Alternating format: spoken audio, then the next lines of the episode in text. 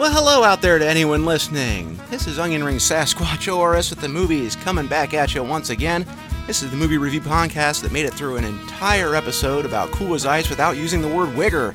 This is your host, your homeboy, G Money Clip, and with me today, as always, my homeboy, Thornton Mellon. My homeboy. Greetings and salutations. You're just determined to talk as quiet as you can. Uh, I'm sorry, I'll project more. oh, that's all right.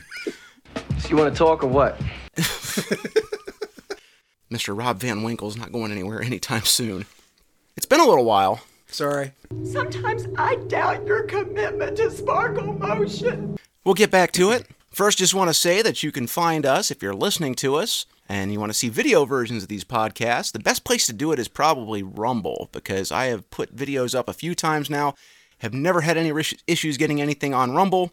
Getting stuff on YouTube through their copyright thing is a pain in the ass. So if you go to Rumble, you can find our videos. If you wait a couple months, you can find them on YouTube after that. And if you're actually watching some of our videos, then you can catch us in podcast form on Apple Podcasts, Google Podcasts, Spotify, Podcast Addict, all the usual suspects that I can uh, possibly get us out on. Have not heard from our fan, but it's been a while. I imagine he's he's probably like a skeleton sitting in the chair waiting for the next episode to come out. Kept him waiting so long. Yeah. Well, I'm looking at it like this. Cody and I first mentioned doing Cool as Ice back in 2018, and it Oh, took it until yeah, and it took until 2022 to get that out. And we mentioned doing the Blob about a year ago, a little less than a year ago. So we're moving four times faster than usual.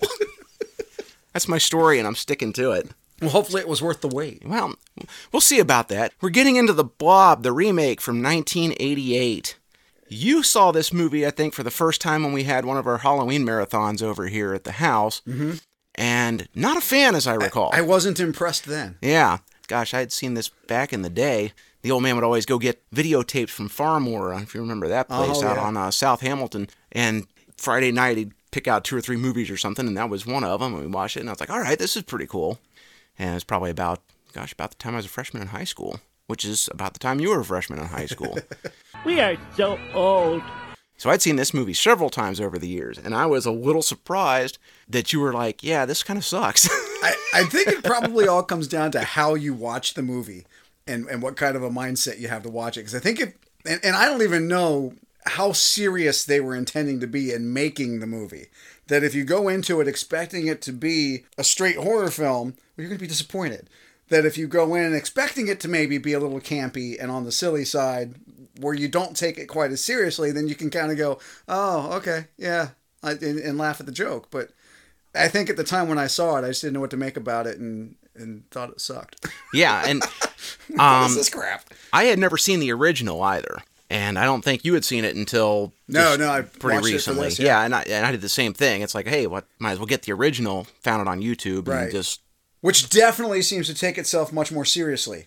I mean, it's still questionable about quality in terms of how well, but I mean, I think for the 20, 30 year gap in between the two, I think it at least didn't laugh at itself like I Yeah, kind it of was- thought the 88 version did. it was exactly 30 years. It came out in 1958. But, okay, there you go. It's kind of surprised how seriously it took itself, considering its antagonist is strawberry jam, basically. but we'll get into that. In order to talk about the Blob, we first got to talk about the film producer, the guy named Jack Harris. This guy was so old, he got started in vaudeville. Oh, wow. in 1924 when he was six years old. And he became like a theater producer and eventually started getting into producing motion pictures. He was inspired by a story in the Philadelphia Inquirer back in September 27th, 1950, where two police officers reported seeing a mysterious object fall from the sky. And when they approached it, they found a strange jelly like substance that evaporated without a trace, which is, you know, convenient. It was probably like the Joe Dirt airplane stuff dropping from the chemical toilet. I don't know. But in 1957, when he was going to produce his first movie, monster movies, you know, creatures from space were all the big thing. Right. But he wanted something different than just the typical man in a suit. Because when you see movies like The Thing from Another World and uh, It, the creature from outer space, and that sort of thing, it's always a guy in a suit, no matter what they set the story up to be. So he wanted something that was different. He remembered that story that he saw in the paper and was like, oh, but we just have like some kind of jelly creature when we do that. So with his partner Irvin Millgate, they remember the story of Jelly from Space and they used that from the idea of the creature. Uh, and they made the original movie for a budget of $110,000, which even in 1958 was not a large number. Uh-huh. And that came out September 12th, 1958, ends up earning $4 million. Wow. So it did quite a profit, but it was a total B movie. Sure, sure. You know, it's playing the second half of double features at the drive-in and kind of circulating around. Holds a place in pop culture because it is the film debut of one Steve McQueen, Right on.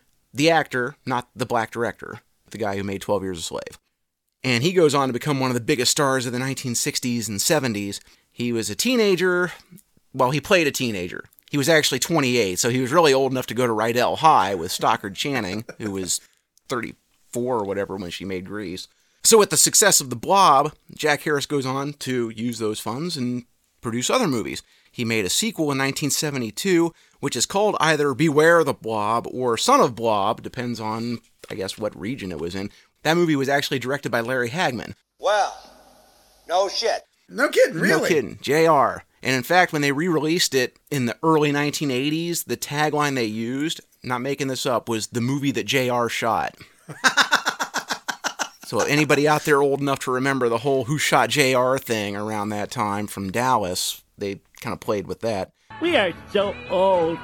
Jack Harris also produced John Landis's first movie, Schlock, in 1973, and was the executive producer on John Carpenter's first movie, Dark Star, in 1974. He came up with additional funds.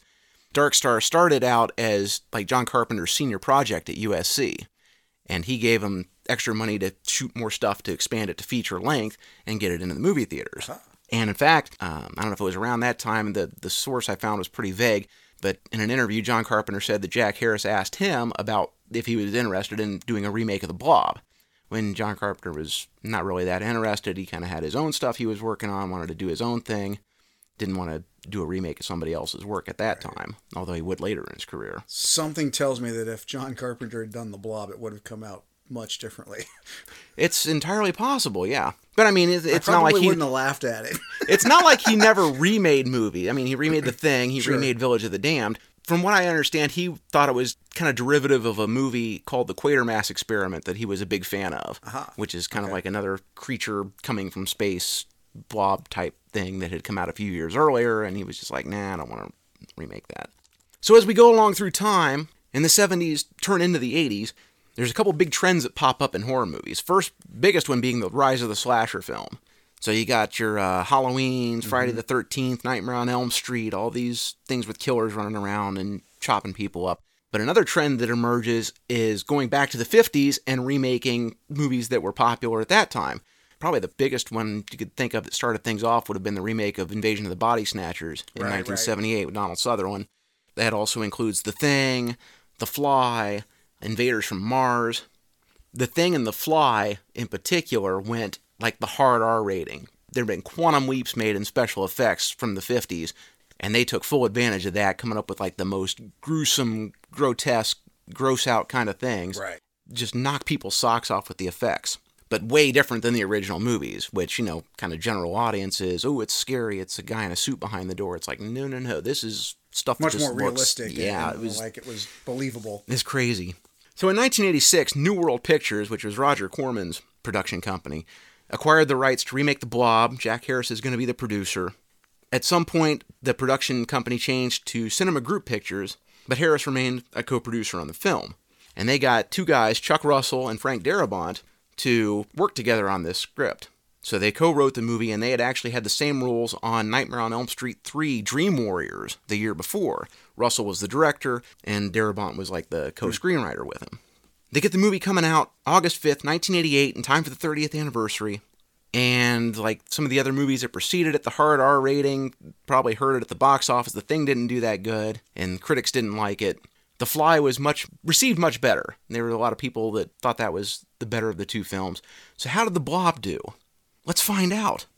So we kick off the movie and we get the opening credits over what seems to be a ghost town. It's completely deserted. I really like they're kind of setting up like something bad has happened. There's nobody around, the streets are empty. You see signs in the the shop windows about skiing and, you know, snow and that sort of thing.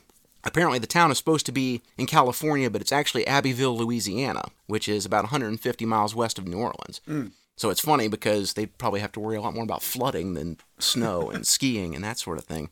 That's interesting. I never would have placed it there. Yeah, it just looks There's like nothing about town. the way that it's done that would, in any way, shape, or form, indicate it's done in the South. Midwest, maybe. So where is everybody? They're at the high school football game. To me, it's a nice setup because the credits are sort of off-putting you, like making you think something bad's already happened. But it also sets up how small the town is because they're playing football Saturday mornings, not on Friday night. They don't have lights or anything like that, which still happened back in the day. Wrigley Field didn't get lights until 1988. So, okay. you know, it's one of those things, and it might be an intentional throwback too to the 50s. I think there's a few things that go through the movie like that where you're looking at that going, really, in 1988? But maybe they're kind of wink, Intentionally. wink, nudge, nudge, like Sure. you know, just everybody would have been playing football Saturdays on uh, in the 50s. Nobody would have had lights in the stadium back in. We get introduced to some of our main players. We get Meg, who's uh, played by Shawnee Smith. Most people these days probably know her from the Saw movies. Paul is uh, the wide receiver. He's he appears to be our main guy. He's played by Donovan Leitch. If that name sounds familiar, it's also because there's a singer songwriter named Donovan Leitch who just Oh. goes by Donovan. Oh, yeah, that guy. That's his dad. Oh, no kidding. No kidding. Who gives a shit? Who gives a fuck? Mellow Yellow, Hurdy Gurdy Man, that Atlantis song that's playing when Billy Batts is getting the shit kicked out of him in Henry's Bar and Goodfellas. That that's his son. Small world. So yeah, in the football game, Paul gets his bell rung when he gets tackled, manages to stay conscious long enough to ask Meg out. Meanwhile, away from town, we meet Kevin Dillon, aka Matt Dillon's brother, aka Bunny from Platoon. He's busy establishing his badass credentials by both drinking a beer and smoking a cigarette. so you know he's he's up to no good. He looks like a 50s greaser, only he's got like an incredible 80s He's got a like, great mullet. Yes. Business up front, party in the back. The interesting thing was the the way that this whole first sequence is cut between the two, so that you go back and forth between the football game and then him on his bike, and, and sort of having this moment where he's gonna he's gonna jump on the uh, over this this broken bridge, and they cut it in so that he's gearing up and he's revving the bike, and then you get the crowd from the football team or from the football game chanting "Go, go, go!" like they're Yeah, cheering him yeah. on to go do the jump. And it's one of those moments as I'm watching it unfold, like what what what is this? Because it all happens in such with like there's there's no real introduction of any of the characters.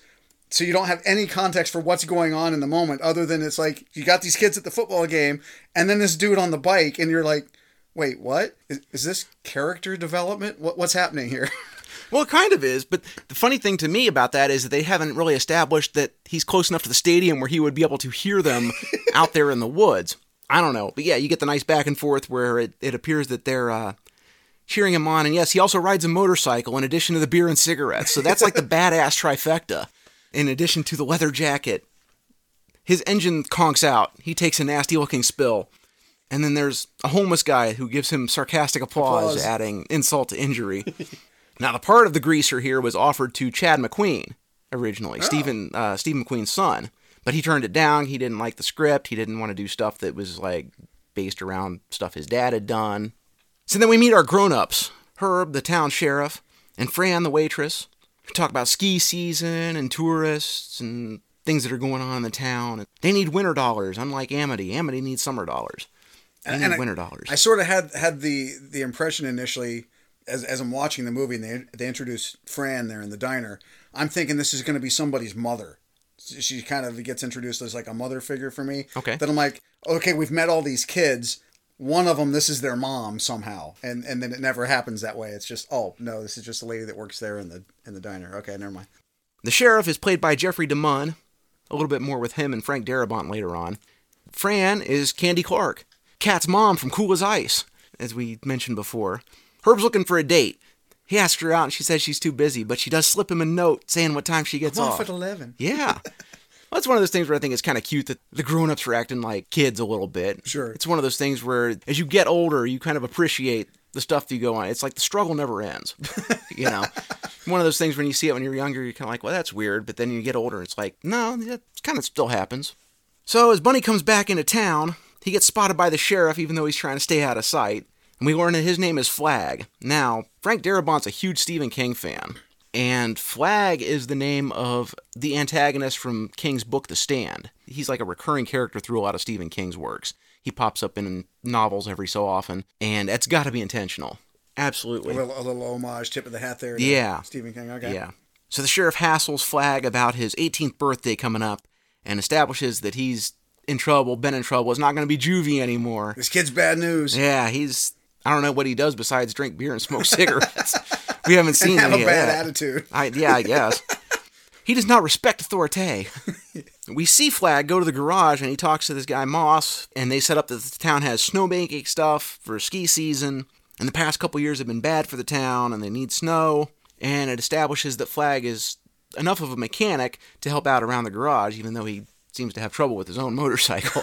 Well, uh, well, and at first I thought like he worked there, and that's how he knew this guy, and that he'd gone in, and he was going to borrow something there from the shop where he worked. Mm-hmm. But as the conversation kind of unfolded, it was more like he was just mooching and knew this guy and wanted to take advantage. But Yeah, it, that- it's really not developed very well why he's there. Or, Yeah, and I don't know, maybe in the past he worked there or something like that, and maybe got fired for something.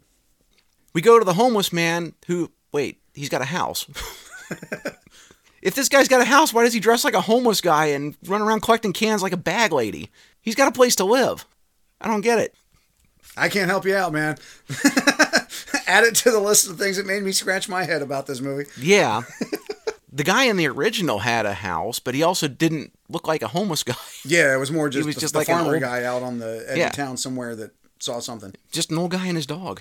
So the old man sees the meteor crash. I can't call him homeless anymore, so, you know, now he's just the old guy.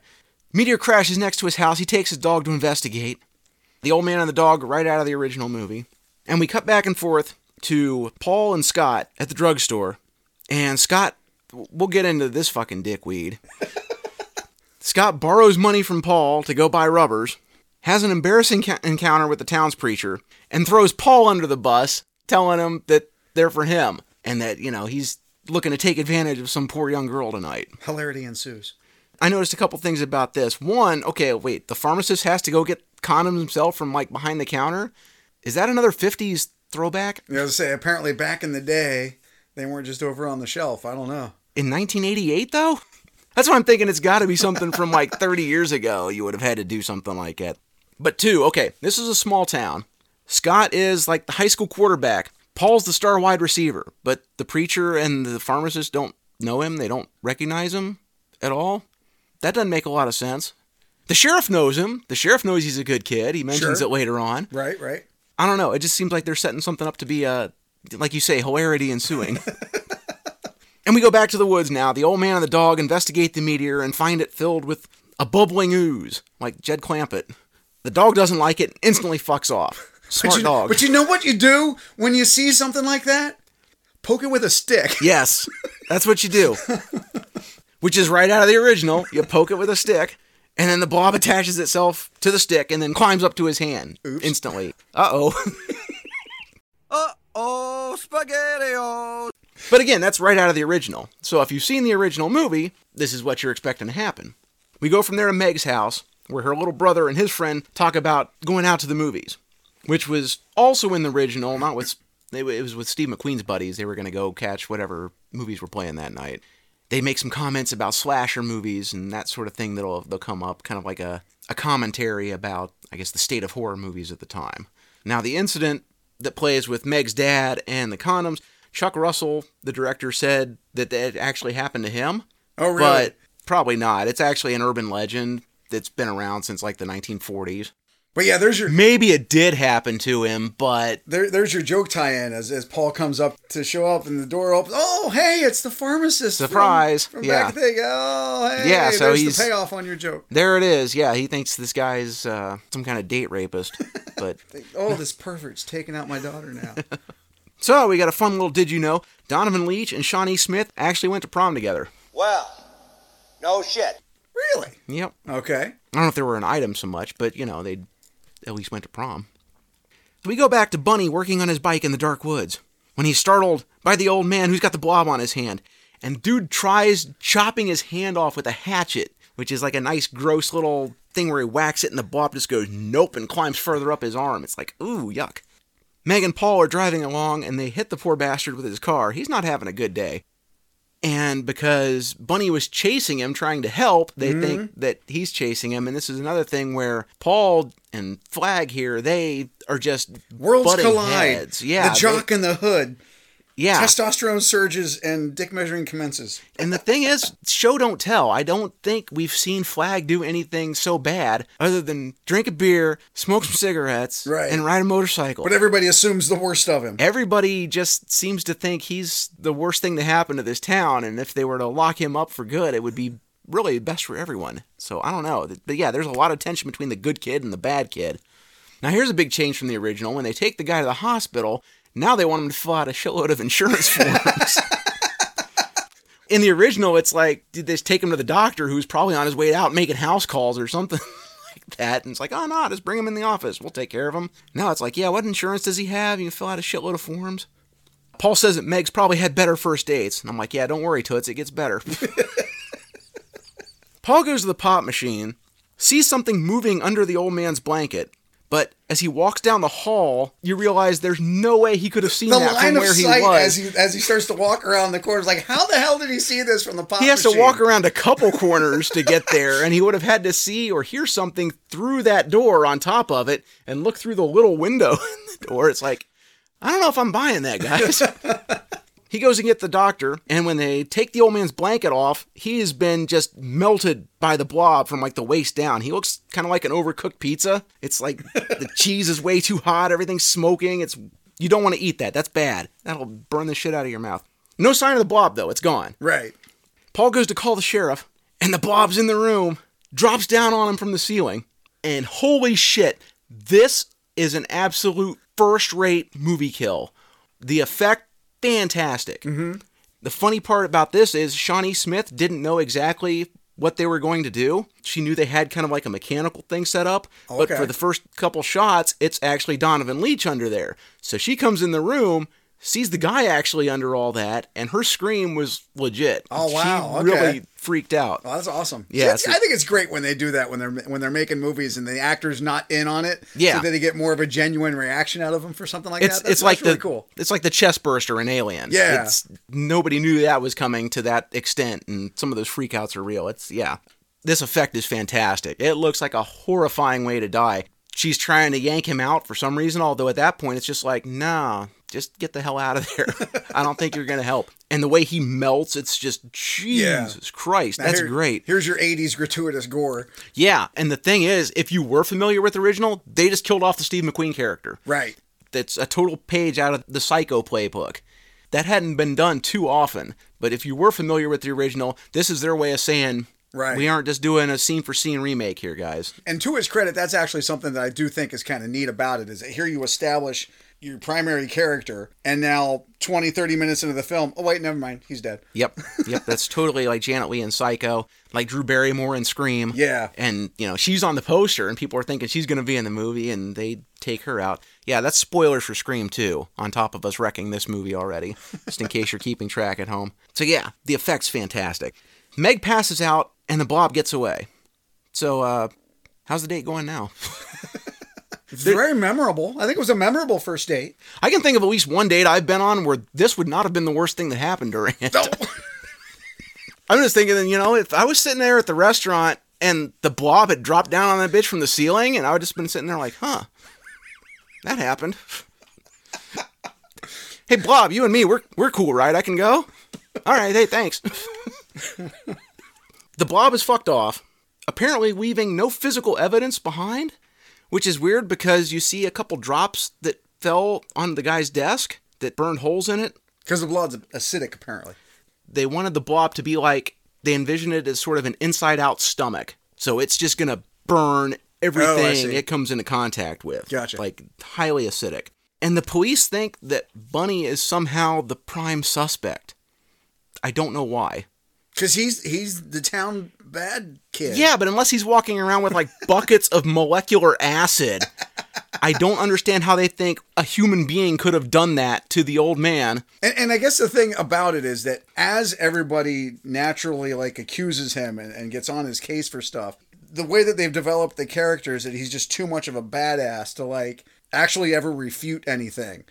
He just kind of like shrugs it off and, and and he continues to be a badass rather than just saying, "What the hell is wrong with you? How could I have possibly done this? Look at this."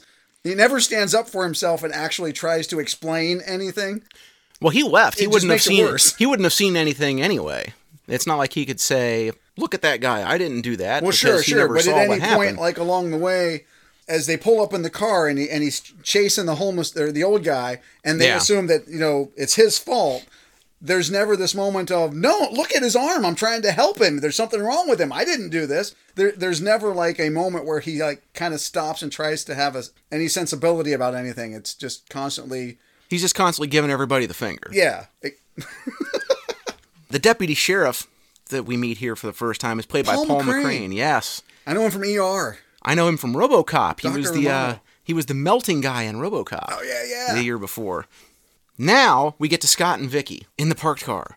Scott's done well for himself. Vicky is Erika Eleniak. Yeah. Future Playboy Playmate, Miss July 1989. See, I did my research. And this is her first role since her debut in E.T. as Elliot's crush. She was pretty hot there for a while. Under Siege, Chasers, and quite a few. Baywatch. She was on Baywatch Yep, for yep. a while. All right, now we're going to get into our trigger warnings as we talk about this fucking jackass. Scott makes Vanilla Ice look like Jimmy Stewart. Jesus Christ, this dickhead threw his friend under the bus about the condoms, keeps a fucking bar in his trunk for the purpose of date raping chicks, complete with dozens of Cracker Jack prize rings to tell these girls, "Oh no, I gave you I gave you my ring." That's got to be another 50s thing because I don't know if anybody was still doing that in the in the 80s, so that- much, that but that was definitely wearing your ring or your pin as your. How does all that shit in his trunk not spill everywhere when he goes driving around? you think that would just not be a great setup? This is like the first guy that I'm actually hoping the blob will get, and the audience should be thrilled if it fucking gets him too. Right. Because oh wait, that does happen because he's trying to be a perv, and he goes in there to to grope her, and the blob has hidden in the car somehow, and ends up getting him when he goes to uh, try and get to second base while she's theoretically passed out drunk. No, she's been eaten by the blob. She's just dead now. Yeah, Surprise! I tell you what, the concept of the multiverse is a big thing these days. Marvel's done it with the Spider-Man thing and Doctor Strange. There's that movie Everything Everywhere All at Once. Multiple universes going on at the same time. I would love to see an alternate version of this where the blob doesn't attack these two, and then 30 years later she's me tooing him at his Senate confirmation hearing. He's up there for like Secretary of Agriculture or some shit, and she's like, and he gave me alcohol and touched me, and he's like, Bitch, I never seen you before in my life. I've been home all night with my kids. and it's like on CNN and shit. That'd be fun. So let's talk about the blob for a minute. Okay. The idea is that this thing's supposed to be like an inside out stomach. It's going to burn and dissolve everything it comes into contact to. It seems to be a little bit inconsistent. And I'm sure some of this is intentional, like it can dissolve organic material, but it doesn't dissolve rock or glass. You see it burning wood, and obviously it burns people, but it seems to leave no trace when convenient. Right. Like if this thing is going through the grass, you should see There's like no a trail big trail, not even slime, just like a burned waste where it's been. Oh, okay, sure, yeah. It's, you know, dissolved the path of destruction that it leaves in its wake. yeah. So when you see what it did to the old man, the same thing should have happened to Vicky in the car. Sure. Right. Right. so I don't know how she didn't react in any way, shape, or form when this thing would have latched onto her in right. the first place. Or like Paul, suddenly he's just plain gone. He's been completely consumed by the thing. Sure. Also, a little earlier, it was big enough to engulf Paul completely. Right. But now it's small enough to hide in the car. That don't make no sense. Oh, oh, wait, wait, wait. We, we want stuff to make sense. Oh, yeah, hold that thought. yeah, I want stuff to make a little bit of sense. It doesn't have to, you know, it's a horror movie. It doesn't have to be completely logical. So Meg says that no one believes what she saw. And I'm thinking, wait, there's no physical evidence? There's no burns in the doctor's office? Obviously, there was burns on the desk. Didn't it at least partially hit the desk when it fell from the ceiling? I mean, there should be all kinds of stuff melted in that office. And what happened to Paul's arm? Did it grab the arm? Oh, yeah, that she ripped off, that should Yeah. have been now just left behind, right? Yeah. Yeah, did it run off with that too? And why didn't the blob attack Meg when she was just laying there unconscious? He's just like, nah, I'm full. I'm gonna go fuck off now. Why did it feel the need to be sneaky? that don't make no sense. It builds tension and, and drama. Yeah, I guess, but this is like It makes for better filmmaking. it's it's like a monster though. It's not a person where he's like, oh, why shit, I got to get out of here before I get caught. I don't think this this thing would be thinking about the consequences of its actions. So the police still suspect Bunny for some reason. Like, dude, he wasn't stabbed. This guy was dissolved. I, I don't know why you're looking at him. And then Bunny licks the deputy's face. when he when he gets in his face, uh, that's gross. Ugh. So the police finally decide to let him go. They got nothing on him. Meg instantly finds him. Like he walks out and boom, she comes right around the corner. But she was coming to bail him out, so I guess her timing was just good. So, like in the original, she snuck out of the house. Mm-hmm. He wants nothing to do with her at first, but she follows him to the diner and is like, hey, you saw what happened to that guy. You know something was going on. And they have some nice character moments as they're trying to, I don't know, come together to figure out what the hell is going on.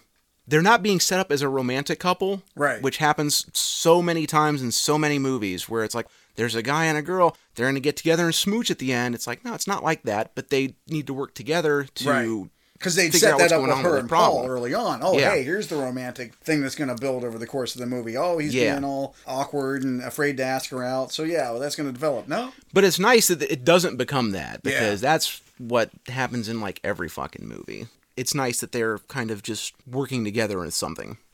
So after the blob is done with Scott and Vicky, it goes into the sewer. Uh oh.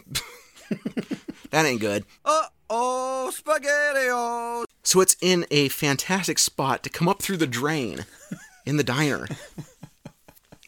yeah, this this was my moment that I was a little. I made some note of. I think it's a fantastic kill. Sort of. I mean, yes, it, it's it's neat and all. But back to your point about the physics of the blob and the inconsistency here. Okay, so you got your guy washing your dishes.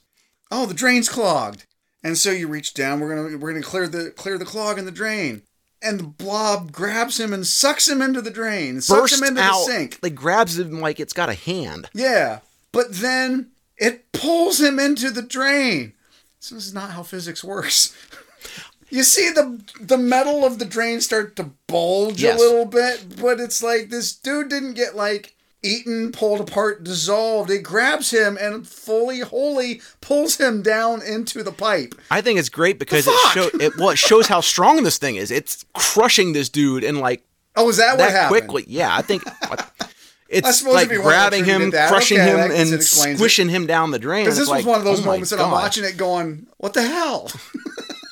I think it's it does a good job of showing how powerful this thing is. okay. But you seem to have gone a different direction. it when you go in and you watch a movie and you're that that suspension of disbelief that goes on that is you're kind of allowing things that are not necessarily realistic to just okay well let this go i couldn't let this one go well, it is a monster from outer space, right? You do know it's not a real thing. for sure So it's got abilities. but that, here you in our physical real world that it has come to inhabit it, yeah how did suck the guy down the drain i, no, I didn't buy it Nah, because it's really strong and it's squishing him and breaking down his body. oh okay well if it's dissolving him and turning him into goo as it sucks him down i suppose that's all right That's that's what I'm going with anyway. I don't know. That's the thing. It shows the strength how how quickly it can break that guy down and yank him through the the drain. And rather than have somebody explain that to you and talk about it, it's like, no, we'll just show you Mm-hmm. this guy getting squished down the drain. and and a fantastic uh, horror movie scream now from uh, uh, I'm sorry, what's her name? Candy Clark, From yeah. Can- Candy Clark. Yeah, she walks walks in and sees this and witnesses Uh-huh. it. She has that fantastic horror movie feminine like oh, and she just her reaction on that is fantastic. Oh, she's a pro. Yeah, that's how she got the part in Cool as Ice. the blob then bursts out of the sink, which you know, from a horror movie perspective, that's cool. It's like, why didn't it burst out of the sink to grab the guy? To your point, I think it's more fun to yank the guy down the drain. but then it bursts out of the sink and then starts chasing people. Meg and Bunny hide from the blob in the freezer, just like the original. Right, right. It tries to get under the door, doesn't like the cold, and says, "Fuck this, I'm out." Oh, the blob doesn't like cold. Yeah. Okay, duly noted. That seems like that might be important later. that very much is important later. Fran's not so lucky. She goes to a phone booth, which apparently is just in an alley. Probably not a great location for a, a phone booth. You think you'd maybe want it out on the street, out on the corner or What's, what's a phone booth? Yeah, I know. For for you kids out there, back before cell phones, they used to have these things called payphones where you would put a quarter in and be able to make a phone call. and what's even better for for all you youngsters, uh, it's a rotary dial phone. so you know, don't fuck up when you're trying to call the cops. Four. Five. Oh, I messed up. Hang up. Gotta do it again. Four. Five. There's a moment I paused real quick. She's like looking for Herb's card. She puts it down on the counter there. His business card has the Great Seal of the state of California on it Oh, okay. because they're supposed to be in California, and it says Fayette County Sheriff's Office. Aha. There is no Fayette County in California. Gotcha, gotcha. Okay. There isn't one in Louisiana either. So I don't know what they were doing. I guess they're really pushing this being a fictional Made town. up to be a fictional town, sure. I, right. I guess, but it's like a real county name in like ten states, but not California. Mm-hmm. No nine one one, so she's got to dial all those numbers and Four. Five. Oh, I messed up. Hang up. Gotta do it again. Four. Five. yeah, don't fuck up. Oh wait, she did. Your call cannot be completed. Is done. so then we see the blob coming down and covering the phone booth. Now we've already established that it's not gonna be able to eat through glass and metal and that sort of thing. But I felt like it kind of did, though. I mean, it ultimately smashes everything, but it, it like it, it was like it ate the phone booth with her in it. It didn't eat the phone booth; it shattered the phone booth. Yeah. like it burst in. It was coming in through the cracks and whatnot. Yeah, and this yeah, thing yeah. is like big enough where it can, you know, crush it. She finally makes her call and finds out that Herb has gone to the diner. And then we see Herb, and the blob's already got in him. the in the goo. Yes, and his eyes are moving, so it's almost like he's still alive, which is. How long ago did it get him? Because it seems to go through people pretty quick. As I say, it was just in the kitchen a minute ago. Yeah, I don't know. We didn't see it, but oh Jesus, if he was still alive, get me away from this thing. Poor Fran. The blob can't dissolve the phone booth, but it can burst into it and get her, which it does. I think this would be a good time to talk kind of about the morality of killers and whatnot in slasher movies. Okay. A lot of times you can kind of predict who's going to survive your scary movies because the killers like always go for the the kids at sleepaway camp that are Right, right. having sex and The smoking teenagers, and yeah, yeah. that sort of thing. it's Smoking and always like your always your virgin girl who survives the thing. Like they set that up in Halloween, and it's kind of become its own trope. But what I really like about the Blob is it doesn't have any of that going on. Right. The people it's killing, they're just good people. Yeah. Fran seems nice enough. Right, right, Herb, right. Herb seems that he's trying to protect people in town, all that. Paul's a good kid. Mm-hmm. All this stuff, Blob doesn't care. He's just killing everybody. Right. And again, from that storytelling perspective, with establishing here are your characters in the first part of the film, all these people that you've been introduced to now are dead. Yes. yeah. I think it's great because it's like being a good person's not going to save you in this movie. Right. Like nobody is safe in this movie. To me, that's really cool because, I mean, I guess these are our main characters, but does that mean that they aren't going to get God? I don't know. The movie kind of keeps surprising us with who gets killed. Right. Especially if you saw the original, the sheriff was like a big part of getting everybody together to stop the thing. Mm-hmm. So then you've taken out another character from the original who was kind of the hero Sure. and anybody who's seen the original is really getting tipped on their side at this point.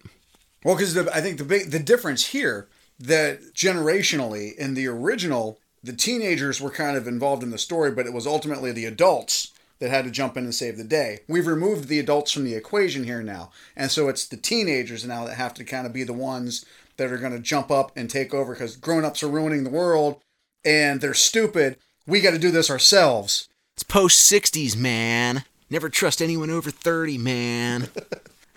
All right, so Meg and Bunny leave the freezer.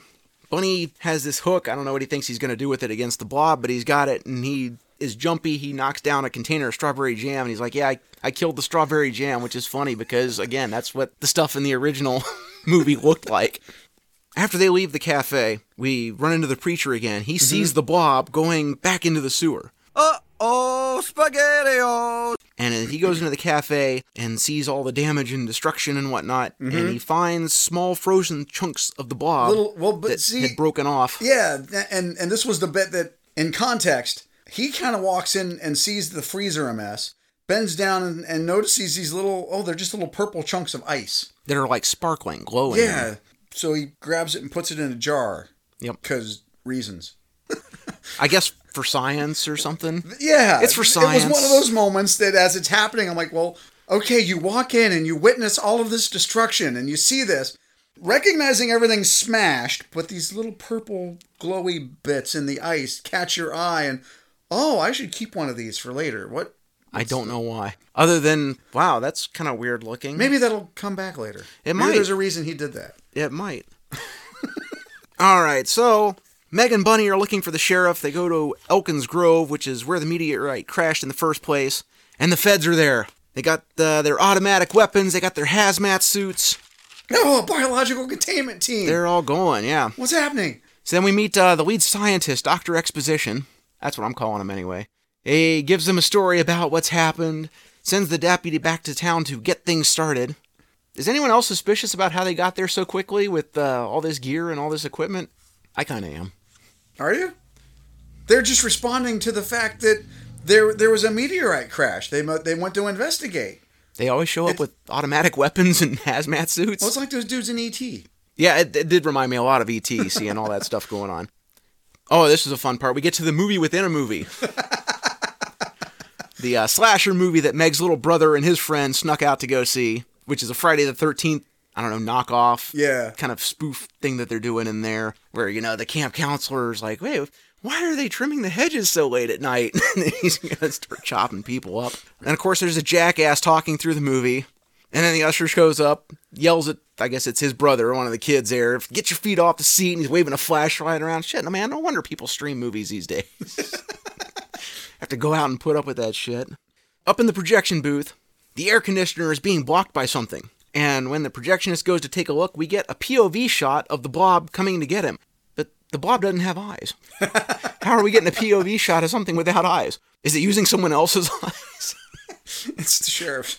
It's the sheriff in there. And and why would it be in the air conditioning ducts? It doesn't like cold, right? The oh, that's a good. I didn't. I didn't connect that. That's yeah, the guy said, out. "Oh, the air conditioner's on full blast." Well, Yeah, right. Shit, it should be pretty cold then. I guess the maybe it just doesn't like freezing cold, and I guess a cool breeze isn't uh, going to slow it down. Well, But, that's a very yeah. That's a very good call out. I missed that. but I mean, it's not like it's thirty degrees or something. I I guess. Yeah, but still, no. It's a it's a great point. Doesn't make any sense. So now we get another uh, horrifying effect when the uh, projectionist's body is like up on the ceiling in the blob and he's like half melted, but he's still like squirming around like he's alive. It's like, oh shit. Mostly dissolved, but still. ah! Right. Oh my god. So grotesque. We got to talk about the effects for a minute. Tony Gardner did the effects. He's not as well known as Rob Bottin or Stan Winston, Rick Baker, Tom Savini, those type of guys for horror movies. But he's been involved in dozens of movies. This was the first one where he was the head effects guy. And he was originally only supposed to do like a few small effects, but they had some personnel changes during production, and he ends up running a crew of like 33 people Oh wow. Okay. doing uh, uh, the effects stuff. The effects are a mixed bag Yeah. the best ones, the physical effects like the kills and a lot of that stuff, they're top notch. They are right up there with the thing uh, as far as gore and grotesquerie. It's wow, there's some really good stuff. There are some clunkers. Right. You get some blue screen effects and some rear projection, forced perspective type stuff. Not quite as good. Right. Most of those show up at the end of the movie once they get into town. But a lot of the stuff where they're working with the people are are great. There are different differing accounts on how much the film cost to make. Chuck Russell says it cost 10 million. Okay. IMDb says it was 19 million. That's estimated, with 9 million going to special effects. I think we talked about another movie that spent 9 million on its special effects. Oh, that's right, it was Battlefield Earth. 12 years later. so I think you can see if these numbers are accurate, spending a little money on your special effects goes a long way. As opposed to not spending very much money on special effects. And any chance that 19 million is like an adjusted number compared to what you heard with the 10 million? I don't know. It just said estimated. Okay. 19 at the time would have been like a mid budget kind of movie. Okay. Like a lot of the big movies at the time would have been around maybe 30, 35 million. So maybe a little over half So of that. not. It wasn't a huge. wouldn't have been a yeah. I don't know. I mean, I guess the director would know more, but it just seems like that's a big discrepancy between 10 and 19. That's Sure. like half the budget you're talking about. So I don't I don't know. Maybe he's talking about actual production budget versus advertising and that kind of thing too. So back in the woods, the feds ask Meg and Bunny to get in a van to get taken back to town, but when they decline, the feds stop asking. That turned quickly. they even have killer dogs with them. This Like- guy that was a nice guy is not a nice guy. He was like Patrick Swayze in Roadhouse. be nice till it's time to not It's- not it was nice. time to not be nice. So as they go driving off, Bunny wants out, wants Meg to come with them. They end up going their separate ways. So it's kind of like a nice character thing. She's concerned about her family. She's got, you know, people back in town. She wants to make sure they're okay. He's got nobody. Mm-hmm. Well, she's He not a loner shit. or a rebel like he is. I mean, That's right. she, She's he not, wouldn't understand. get Pee Wee Herman in here. I'm a loner, Dottie, a rebel. He does these impersonations. I swear, you would think it was the real people. So the town is being put under quarantine. They're spinning a story about how this is like an infectious thing going on. Everyone getting uh, rounded up and taken to the town hall. And at this point, the movie, kind of like, you know, Bunny, is quickly developing an anti authoritarian spirit, which I kind of like, especially after the last couple years. What? No. So back at the movies, the annoying jackass is killed by the blob. Yay! That's another guy I don't mind seeing away. And it comes out of the projection booth window just like the original. Mm-hmm. And everyone goes into a panic, running and screaming and all that sort of stuff. Meg gets to the theater just in time to catch everyone running out. Instead of waiting a couple seconds for him to leave, she tries fighting her way in. and It's kind of getting pushed around. And that's a little funny. The blob is just wilding out and killing people left and right. My favorite bit of this, though, are the genius kids that are trying to get out the door that's got the chain locked on it. Yeah, they're stupid Seemed kids. like a good way to get out. Yeah. They're stupid kids. They're panicked. They don't know no better. I kind of like the girl there with the half dissolved face. Oh, that's yeah, sitting there yeah. twitching. That was a nice, nasty effect. Uh, gross, but cool. So Meg gets to the boys. They go out the other door that's not chained Not and locked. padlocked. Why the other door is chained and padlocked, I don't know. You think that would be like a major fire hazard? Right. In case of instances like this where everybody's got to get out of the building in a hurry. I don't know why that door would be padlocked like that, but okay. So they run out the back, and as they escape, her brother's jacket gets stuck in the door. So we get some some nice zippers stuck moment, and the blob's coming underneath the door and trying to grab his feet, and they get away in just the nick of time. You know, you got the rivets shooting out from the hinges, and the bulbs bulging the door out before it bursts into the alley. So we get another narrow escape. They get a dead end in the alley and decide to go down into the sewer. So now the blob gets another POV shot, and it's also at this point making pig noises as it's chasing them. So it's got eyes now, apparently, and it's got lungs and vocal cords. I don't know what's going on with this thing. I don't know why it needs to make noises. It, you know, the noise of it sloshing around should be kind of enough, but they they made it have pig noises. Okay. So we cut back to Bunny, who's gotten his motorcycle and is spying on the feds, who are digging up the meteorite. And Dr. Exposition tells us that it's a U.S. science experiment gone wrong. He's all gung ho about being able to use this thing as some kind of a weapon. It's always how it is. They always want to use it as a weapon. So in the original, the blob was just a thing from outer space. Right. Now it's the government. Well, It's conspiracy. yeah, it's like this is the 80s, man. We're still in the Cold War.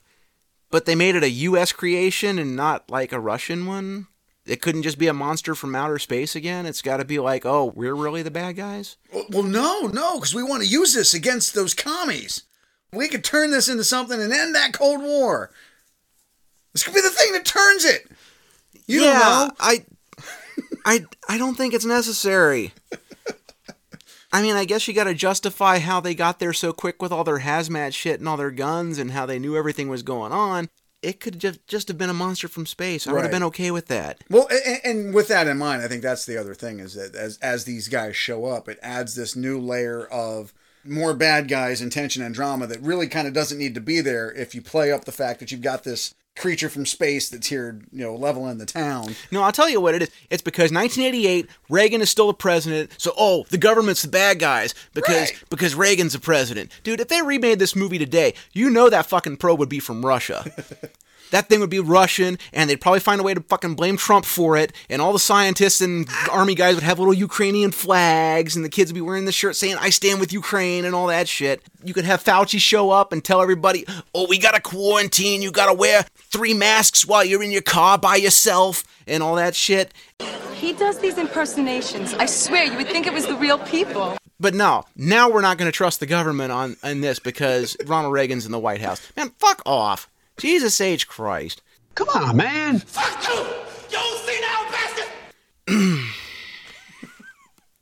All right. You okay? I'm okay. I'm okay. So yeah, Bunny is spying on the feds, and he can somehow hear their conversation, even though they're like inside the plastic tent and there's machinery and stuff going on, and they're just talking in a normal tone of voice. They aren't yelling or anything. He can hear them just fine. We've got the one scientist with some kind of ethics who is ob- objecting to this. Well, see, because it's not the government. It's just this one guy who's an asshole. I, I don't know, maybe. he does reveal that he's the bad guy. You know, he doesn't care about the people in the town. They're expendable. Right. Just like the crew in Alien. Crew expendable. Town expendable. We gotta take this thing and, This and for the greater control it. Where have we heard that the last couple of years? Bunny somehow hears all this and knows that Meg is in trouble because when the one guy in town is calling to him, the kid's brother, who's the usher at the movie theater, is yelling out people's names specifically so that Bunny can hear that Meg's in trouble and he knows he's got to go back to town and help her. That's the only reason he's yelling names. Nobody would give a shit what their names are. Hey, somebody's in the sewer, they need help. So Bunny gets caught spying, but he's able to beat the guy up with his ratchet and attempts to escape on his motorcycle. And here comes the payoff, because he's got to jump that bridge for real this time. What, what, what? It was foreshadowing the whole time. They set it up and they're going to pay it off. He's got to jump that bridge. He's getting chased by guys shooting at him, and there's helicopters I going. see. And he does it. He races across that bridge and makes the jump I and- see what they did there. and flips him the bird as he gets away. so now the feds are going to close off the sewer to trap the blob and keep it in the sewer system. They said there's like three access points. If they close those off, it can't get out. But for some reason, they also send people in the sewer. I don't know what they're doing there. well, they're trying to, if I remember right, they were trying to capture it to an extent. uh, That well, sure, but they were going to seal off the sewer and keep it in there. to keep it in there, yeah. But then, but then they sent the guys down to try to get it. So the the whole point was, it's in there. We know it's in here. Keep it in there so we can get it. So well, yeah, but you want to seal it off first and then send people in. Otherwise, it might be able to get away. You'd want to seal the thing up first. I don't know. Remember, I'm the one that didn't like this movie. Oh, I understand. so, the blob pursues Meg and the kids underwater in the sewer and grabs one of the kids as they try climbing out. I don't know what Meg's thinking because she just dives in the water like she's gonna go get this kid. It's like, um, you've seen this happen before. This is not gonna end well. you should have learned your lesson from Paul. This is a, a situation you don't have to outrun the blob. You just have to outrun the other person who's getting chased by the blob. And the kid gets turned into melted goo. It's rare to see kids get killed in movies. There's Jaws, Assault on Precinct 13. You got any?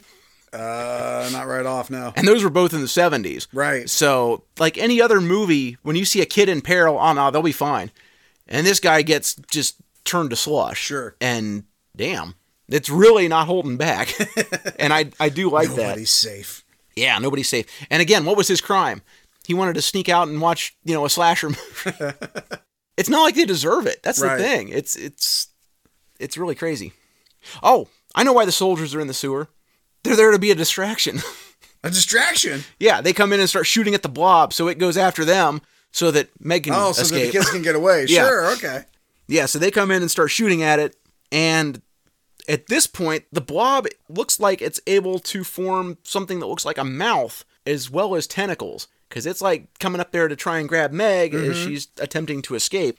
And uh, as she's running off a very slippery incline, Bunny shows up just in time to help her escape on his bike, which is pretty lucky. I don't know how big that sewer system is. How That was- convenient that that, was he was going by that that, was good sewer timing. exit just at that right time. It's almost like it's in a movie.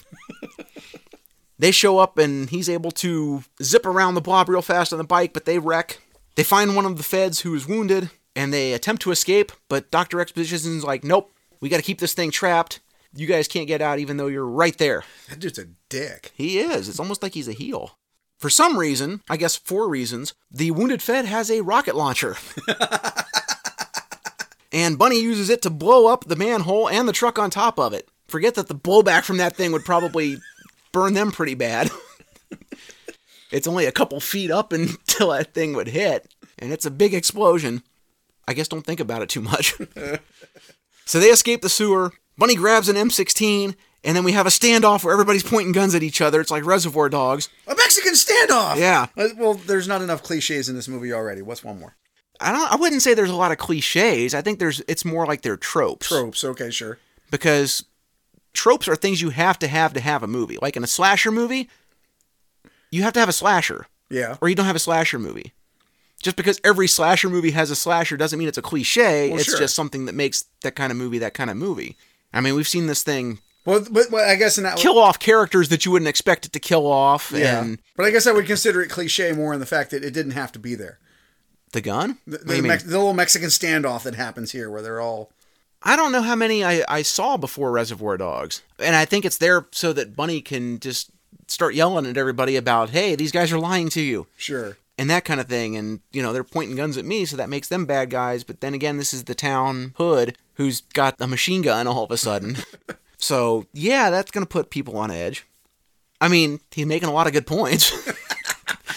he's calling a lot of things into question where it's like, yeah, why is that? How did you guys get here so quick with all your gear and equipment and know exactly what was going on and that sort of thing? In the meantime, the blob comes out of the sewer partially and grabs Dr. Exposition, even though Bunny was a lot closer. I guess he's got plot armor that the doctor doesn't have. It pulls him into the manhole, fills his suit before yanking him down, breaking a gun in half, which is pretty impressive. And this really pisses the number two Fed off.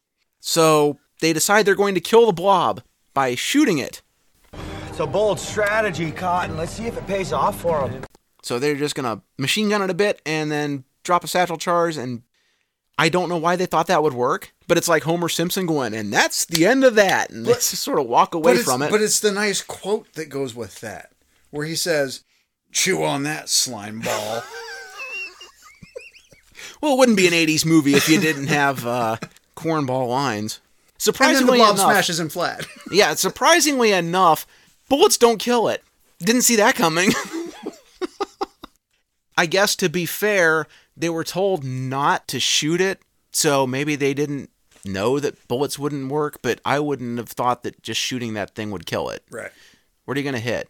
Where are the vitals? Where's its heart or its lungs or whatever? It's just a big bunch of goo. So now, as Bunny says, it's pissed off. and it erupts out of the sewer, breaking out just a huge mass of rock and everything around it, and chaos ensues. And here's where we get a lot of the dodgy blue screen effects and pretty obvious miniature shots and rear projection and stuff that just isn't quite up to scratch with some of the other effects we've seen. So yeah, the blob's going through picking off people one at a time. It smashes the number two Fed. It's grabbing people and yanking them away. The feds try to use a flamethrower on it, and the blob plugs the end of the flamethrower, and the guy bursts in the flame and blows up, which also catches the preacher on fire. And I don't know, the preacher at this point seems to have gone bye bye. He's talking about how this was prophesized or something. Oh, sure, this is the end of the world. I guess. I don't remember a bit about the blob in the Bible, but it's been a while since I looked at it, so maybe I'm the asshole. He's turning into a crazy preacher. I don't know why. It's weird, but it wasn't like he was traumatized by this thing that it would have made him snap. So Well, no, this is that moment. This is where he gets traumatized here, yeah, as he's witnessing all of this happen in real time, and I suppose, but I mean, he saw burned it. up. He saw it before, but he catches on fire too. So Meg puts him out with the fire extinguisher, and then also sprays the blob with it. And it's like, oh yeah, that's right. This thing doesn't like cold. So she's able to kind of keep blasting it in order to do kind of like a, a retreat enough to get into the town hall with people. And in a case of parallel evolution, Bunny also remembers the cold, and he has stolen the snowmaking truck and crashes out of the garage to go save the day. So now this thing is all over the town hall. People are trying to keep it out. They've got their fire extinguishers. Blob's winning though, because it's way too big for a couple of little fire extinguishers, mm-hmm. which was kind of like in the original how it was just four or five people with fire extinguishers and stuff managed to take it out. That's not happening here. Right. This thing is half the size of the building. It snaps the deputy literally in half, which is another great kill, where it just comes through and snaps him and pulls him out. So Bunny comes to the rescue with a snow truck and he's spraying this thing, but it's not enough. And the blob swats the truck off to the side. Meg escapes the building to go help Bunny, taking a weapon from a guy that's like three quarters dissolved. This guy was a stuntman. He actually lost both his legs and an arm in Nam, Oh, really? and and one of his eyes. They didn't have to do any kind of weird effects with him. It was Oh, just wow. like put him in the suit, and yeah, he's already missing a few limbs. But thanks for your service. This is where Meg turns into Ripley. She's shouting at the blob and machine gunning it. She figured out how machine gun works. She figured out how satchel charge works. I wouldn't know how any of that shit works off the top of my head, but she figures it out. So she sets the explosives on the snow I guess the tank that was on the the snow truck that got knocked away. She kind of gets stuck like an idiot though, and Bunny has to come save her after she saved him by getting the blob off the truck where Mhm. it was about to break through and get him. And when the satchel charge explodes, somehow it causes all the snow stuff in the truck to freeze the blob, and it crystallizes it and kind of makes it snow. I don't I don't know how exploding the tank would have done that, but I guess I don't know. I don't know what they use to make fake snow. Yeah. I would think it's just I don't know. Maybe I should have looked that up too. Liquid nitrogen in there or something like that. I don't know. Yeah, whatever it is they use, it freezes the blob and it's crystallized. And now they say get some dump trucks and some shovels. We're going to get this thing and take it to the ice house. And you better be careful with it too because it's kind of like the thing where the little pieces Right. can each sort of form their own. yeah. uh, What happens when they blob. thaw out and melt? Well, hopefully the power doesn't go out at that ice house wherever they're taking it. In the original, they drop it off in the uh, in a crate in Antarctica or something. Yeah. So we get an epilogue where we see the preacher has gone completely batshit. He's preaching fire and brimstone in a traveling show. guy now, a complete lunatic. Yeah, he's he's all burned up. One of his eyes is wasted. One of his flock asks him when the reckoning will be. He says soon, and reveals that he's still got that mason jar with the little blob in it. That little the Flopping crystal that melted and turned back into a little chunk of blob. Yeah. So Yeah. now you're kind of like, oh yeah, what's gonna happen with all those little ice cubes that they scooped up in town? what happens to those? Well, if they keep them all frozen, I then guess. they, they'll be okay. it's kind of like the same effect that they had in the thing during the blood test. right. Okay. Except this one's a little bit different because that was they had like a fake hand with the petri dish in the thing, and the effect was in the fake hand where Kurt Russell hits it with the needle and the bladder thing blows up and everybody freaks out. Because this had to be sort of animated, it's like the preacher is rear projection, so it looks a little different. And the blob is like squirming around in the thing, which is, I guess, why they couldn't get it in the same shot. Although it looks like something is in his hand making mm. the thing move. It's like a fake hand, obviously, but I don't know. It's it's weird. It's not quite as effective as the one in the thing. And then we get the most 80s sounding song ever. This, I, this was plays- my favorite thing about the movie, man. The cheesy, cheesy 80s hard rock at the end. Yeah, yeah. Brave New World by Alien. yeah, I've never heard of the band. They did a couple songs on the soundtrack apparently in the credits and yeah, it is like the most 80s thing ever. It's the best part of the movie. It's like 80s style. Yeah, so that's the blob. So now we'll uh, get to the aftermath. It opened August 5th, 1988, in eighth place. Not a big opening. It got just about 2.6 million. Cocktail was the number one movie that weekend, Uh-huh. in case you were wondering. I think it was in its second week. All right.